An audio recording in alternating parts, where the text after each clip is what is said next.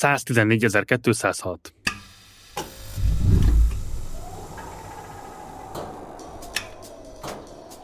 Ennyi ház és lakás van Magyarországon, ami nem éri el a komfortos szintet, tehát nincs benne WC vagy fürdőszoba, esetleg egyik sem. Ennél is több, 2,5 millió lakóépület elavult energetikai szempontból. Pedig a rezsiszámlánk és a klímavédelem szempontjából is fontos lenne, hogy végre ne az utcát fűtsük, hanem minél többen élhessünk korszerű, szigetelt lakásokban. Ezt így foglalta össze Szegfalvi Zsolt, a Habitat for Humanity vezetője egy keddi eseményen.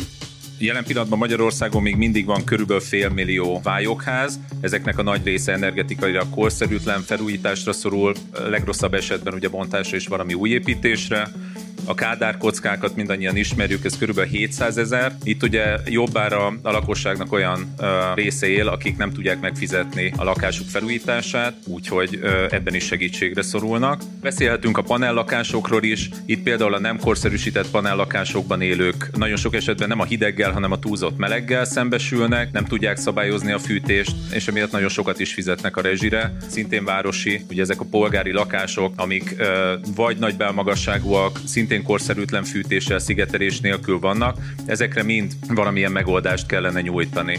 Mindenről bővebben is olvashatsz a péntek reggel hírlevelében, iratkozz fel a leírásban található linken. A most következő podcastban arról fogunk beszélgetni, mit tehetnének az önkormányzatok általában a jobb, megfizethető lakásviszonyokért. Ehhez Kovács Verát, az Utcáról Lakásba Egyesület egyik alapítóját, és a Fővárosi Lakásügynökség leendő vezetőjét, valamint Hertévát, az Utcajogász Egyesület jogászát hívtuk segítségül. Mindketten részt vettek egy új javaslatcsomag az önkormányzati lakhatási minimum elkészítésében. A péntek reggel stáb és ott volt a dokumentum bemutatóján.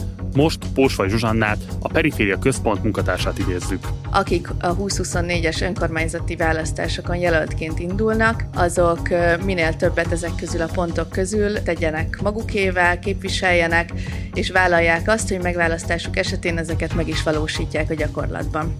Én Gulyás Márton vagyok, ez pedig a péntek reggel, hírháttér a Partizántól.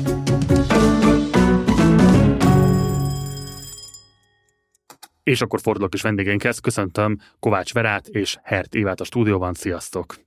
Önkormányzati lakhatási minimum, ez a címe annak a kiadványnak, amiben településeknek adtok javaslatokat, hogy igazából mi mindent tehetnének az igazságosabb, megfizethetőbb, élhetőbb lakásviszonyokért. Egyrészt azt írjátok, hogy elég szűkös az önkormányzatok mozgástere ebben a témában, másrészt mégis sokféle lehetőséget felvillantotok. Végsősorban mekkora ez a mozgástér, és miért az önkormányzatokkal foglalkoztok? Sok ideje mondjuk azt, hogy lakáspolitika érdemi megváltozásához törvényi szintű változások kellenek, Azonban az is nagyon fontos, hogy a teljes közkézen levő lakásállomány az az önkormányzatok kezén van, és amikor lakáspolitikáról beszélünk, akkor szakértőként is, meg döntéshozóként is hajlamosak az emberek arra gondolni, hogy tulajdonképpen nem is létezik más lakáspolitikai mozgástér, mint ez a szűkös önkormányzati lakásállomány, és szeretnénk megmutatni, hogy valójában szabályozási környezettel, szolgáltatásokkal és egyedi ötletek kipróbálásával is nagyon sokat tehetnek az önkormányzatok a helyi lakhatási körülmények javításáért. Akkor menjünk bele kicsit a részletekbe. Mik azok a konkrét javaslatok, amiket mindenképpen kiemelnétek? Ugye az önkormányzati helyi lakásrendelet szabályozza azt, hogy hogyan lehet önkormányzati bérlakáshoz jutni, milyen feltételei vannak a szociális helyzet alapján történő bérbeadásnak, milyen kötelezettségei vannak az ott lakóknak, mikor kerülhet sor a lakásbérleti szerződésnek a felmondására végső soron kilakoltatásra. Nagyon sokszor szokott az gondot jelenteni, hogy, hogy áttekinthetetlen a szöveg, ugye a rengeteg és gyakori módosítás során szétesik és nehezen érthetővé válik, úgyhogy nekünk a legalapvetőbb minimum az tulajdonképpen ez, hogy megismerhetik az állampolgárok azokat a, rendeletek, ami, a, a rendeleteket, ami, amelyek rájuk vonatkoznak. Vera, mi az önkormányzati minimum minimuma? Nekünk az utcáról lakásba egyesülettel a saját tevékenységünkhez kapcsolódóan egyrészt az önkormányzati lakásállomány bővítése és a kezelési lehetőségei fontosak. Másrészt a megfizethető közbérlakás szektorból a lakásügynökségek elindítása, illetve harmadrészt, ami nekünk kiemelten fontos téma, az a sérülékeny csoportoknak a lakhatása. Ha jól tudom, az elmúlt években kétszer is megpróbáltátok kideríteni, hogy voltak éppen hány akadálymentes önkormányzati lakás van a budapesti kerületekben. és ha jól tudom, meglepő eredményre jutottatok. A mozgássérült embereknek nagyon nagy része tud önállóan élni, akkor, hogyha ennek a feltételei adottak, és ezért először 2016-ban a közéletiskolájával küldtünk adatkérést az összes fővárosi kerület irányába, arról, hogy hány akadálymentes lakásuk van, illetve milyen akadálymentesítési munkálatokon dolgoznak, és dolgoztak az elmúlt években. És ezt az adatkérést most a TASZ megbízásából ismételtük, és mind a két adatkérés során azt találtuk, hogy az önkormányzatoknak csak a töredéke van tisztában a saját lakásállományának az állapotával, akadálymentességével.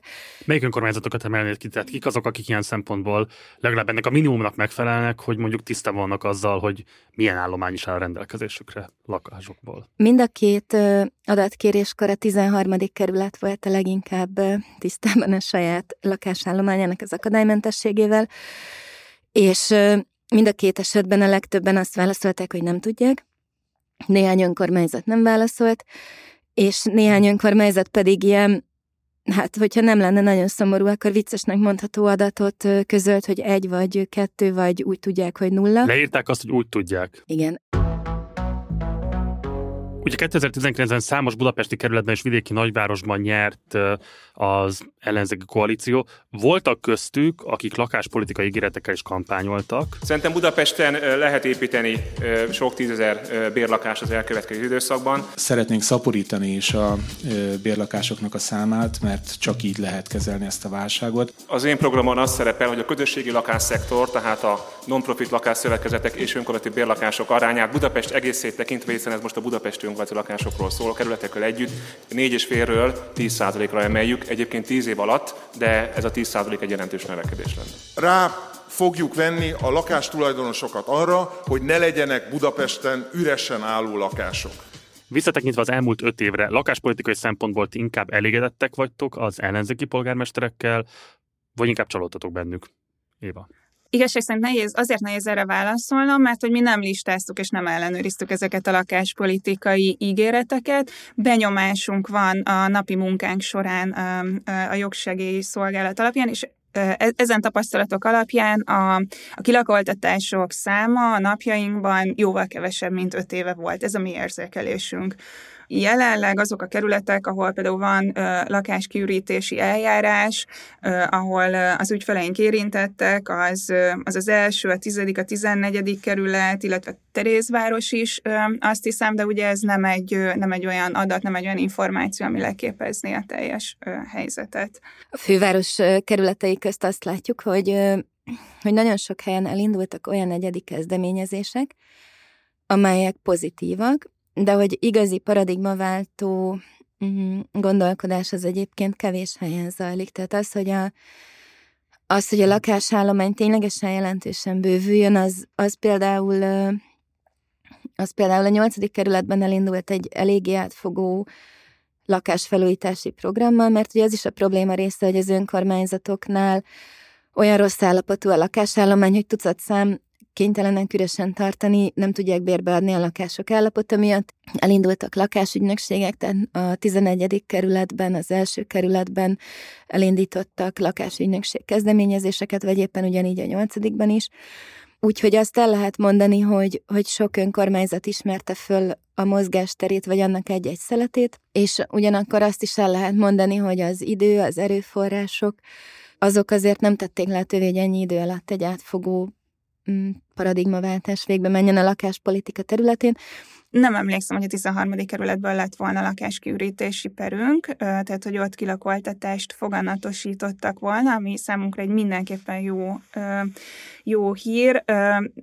Nagyon jó példa, amit a Vera az előbb említett, például a Ferencváros, meg a Józsefváros esetén, hogy, hogy elhelyezéssel kötött, elhelyezés ö, szükségességével kötötték össze a, a kilakoltatást. Azért beszélek kilakoltatásokról, ö, mert ö, ne, a mi munkánk szempontjából az egy nagyon fontos fordulópont. Tehát az egyén életében, hogyha elveszti az önálló lakhatását, az nagyon sokszor egy olyan törés, ö, amit aztán nem tud visszahozni. Tehát, hogy bekerül egy ilyen lefelé tartó spirálba, és ez nem csak az ő életében rossz, hanem nagyon sokszor, amúgy, ha bekerül a szociális ellátórendszerbe, akkor az államnak is sokkal többe kerül az, mint ha mondjuk az önálló lakhatását támogatta volna, úgyhogy ezért is tartjuk ezt egy ilyen nagyon jó gyakorlatnak. Amellett persze, hogy az intézményi elhelyezés az csak akkor jó, hogyha méltányos és átmeneti, tehát hogyha van belőle egy reális visszaút az önálló lakhatásba.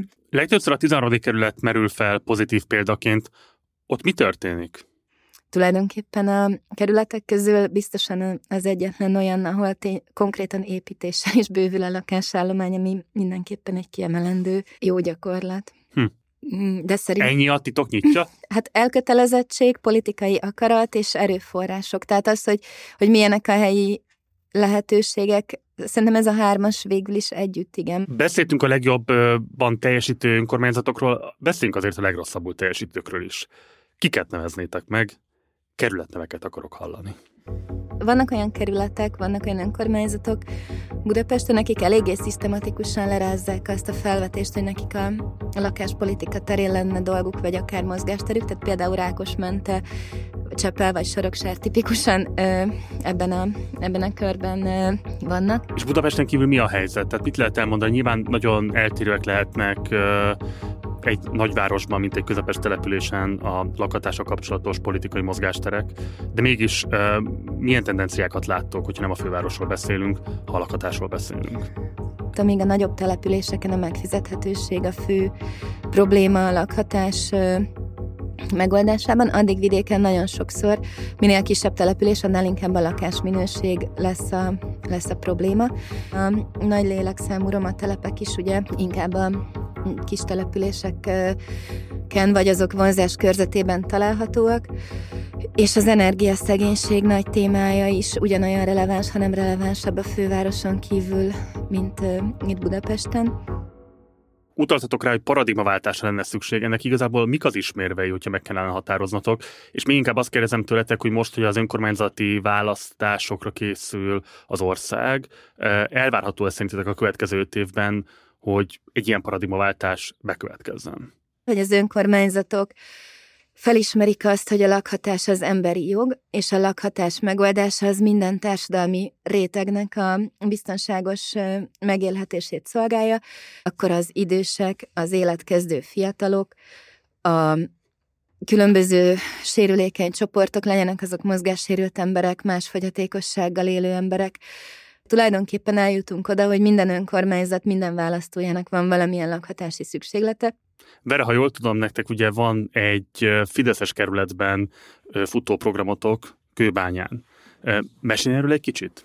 Most már tíz éve dolgozunk együtt a kőbányai önkormányzattal. Ez az együttműködés valóban akkor kezdődött, amikor kormánypárti polgármester mellett kormánypárti többség volt a kerületben, picit ez is átrendeződött, de hogy egyáltalán nem befolyásolta az együttműködésünknek a minőségét, vagy az intenzitását, hogy éppen egy ellenzéki vagy kormánypárti kapcsolattartóval dolgozunk. Ez, ez kivételes. A kőbányai önkormányzattal a kunyhóból lakásba programunkon dolgozunk együtt most már egy évtizede. Ennek a keretében rossz állapotú, üres használaton kívüli önkormányzati lakásokat tudunk felújítani külső forrásból, és ezekre a lakásokra hajléktalanságban élő bérlőket tudunk jelölni.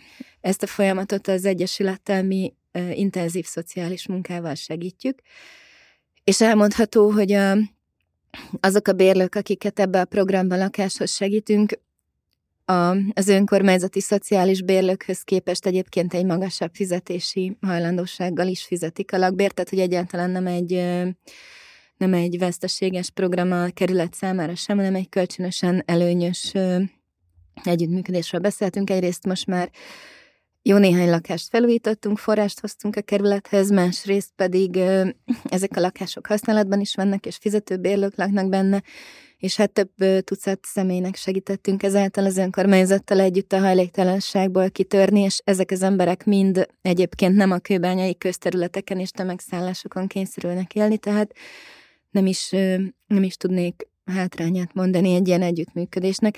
Egyedül azt, hogy más önkormányzatok nem ismerik föl a, uh-huh. az ilyesmiben rejlő lehetőséget. A fővárosi önkormányzat mellett néhány ellenzéki kerület is bevezette az elhelyezés nélküli kilakoltatás tilalmát.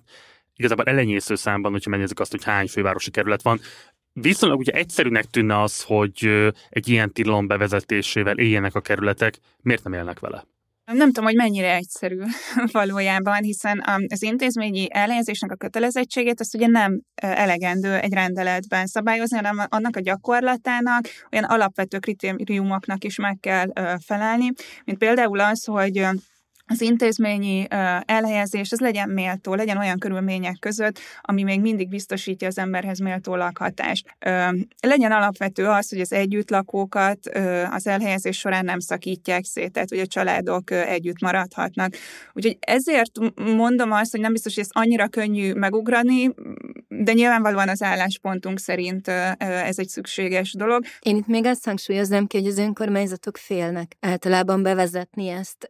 Attól tartanak, hogy olyan bérlőknek kellene kilakoltatás esetén elhelyezést biztosítaniuk, akik sértik a közösségi együttélés szabályait, vagy éppen szándékosan nem fizetnek. De ilyenkor gyakran olyan viselkedésekre hivatkoznak egyébként, amik, amik törvénysértőek, tehát a, akár a drogkereskedelem, akár a garázdaság, akár olyan esetek merülnek fel, hogy kiknek nem szeretnének elhelyezést nyújtani, amik nyilván, amikre nyilván megvan a szabályozási lehetőség, hogy az elhelyezés nélküli kilakoltatás tilalma az egyébként vonatkozik ezekre az esetekre, másokra pedig nem vonatkozik, tehát például a törvénysértés azt nem simán lehet egyébként kizárók, akkor is, hogyha ezeket bevezetnék. És hogy Szerintem a praktikus félelmek közül a legerősebb az egyébként az, hogy nincs hova tenni ugye a családokat. Így aztán az elhelyezés nélküli kilakoltatások tilalma az a valóságban a kilakoltatások tilalmát jelenti, tehát hogy nincs mozgásterük csomószor az önkormányzatoknak arra, hogy fölajánlják a, az elhelyezést. Az elmúlt évben viszonylag sokan megismerték a szociális lakásügynökség koncepcióját, ti is írtatok róla a javaslatcsomagban. A fővárosi önkormányzat már 2021-ben bejelentette, hogy lesz ilyen, akkor úgy volt, hogy még abban az évben elindul, ehhez képest még mindig nem indult el, ezért megkérdeztük őket, hogy hogy áll a projekt, amire azt válaszolták, hogy az uniós pénzek késlekedése áll a háttérben. Kiderült viszont még egy érdekes részlet, még pedig az, hogy Vera, te leszel ennek a lakásügynökségnek a vezetője. Arra kérek először is, hogy mondd el igazából mi is az, hogy lakásügynökség, mit jelent a fogalom, és mit lehet erről tudni, mit fogtok csinálni, és ennek a gyakorlatban szerintem mikor lesz bármilyen látható eredménye? A lakásügynökségekkel az utcáról lakásba egyesülettel még 2015-ben kezdtünk el foglalkozni. Itthon akkor még nem igazán volt ö, működő ilyen kezdeményezés. Egyfelől saját magunk is adtunk bérbe lakásokat, és másfelől kívülről magánszemélyek használaton kívüli lakásainak a kezelését vállaljuk, és a házkezelési díjjal csökkentett bérleti díjért, tehát haszon nélkül adjuk tovább ezt vagy rászoruló embereknek, vagy szolgálati lakás alapon szakszervezeti tagoknak. Azt is elkezdtük célozni, hogy az önkormányzatok maguk is kezdjék el ezt a házkezelő szerepet legalább felvenni, és ilyen módon ugye építés-vásárlás nélkül tudják bővíteni a, a lakásállományukat. A 19-es önkormányzati választásokra sok jelölt vállalta azt a programjában, hogy foglalkozni fog a lakásügynökségek indításának a kérdésével. Így köztük már a Karácsony Gergely programjában is ez megjelent.